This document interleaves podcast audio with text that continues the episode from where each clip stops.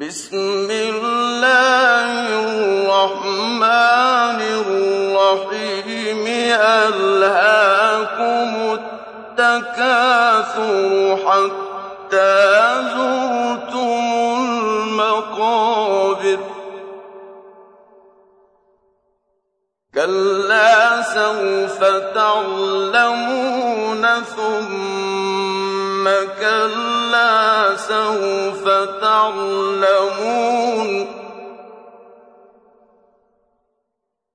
كَلَّا لَوْ تَعْلَمُونَ عِلْمَ الْيَقِينِ لَتَرَوُنَّ الْجَحِيمَ ثُمَّ لَتَرَوُنَّهَا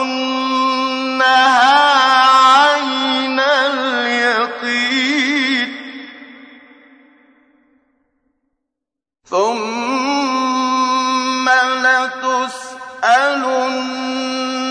يَوْمَئِذٍ عَنِ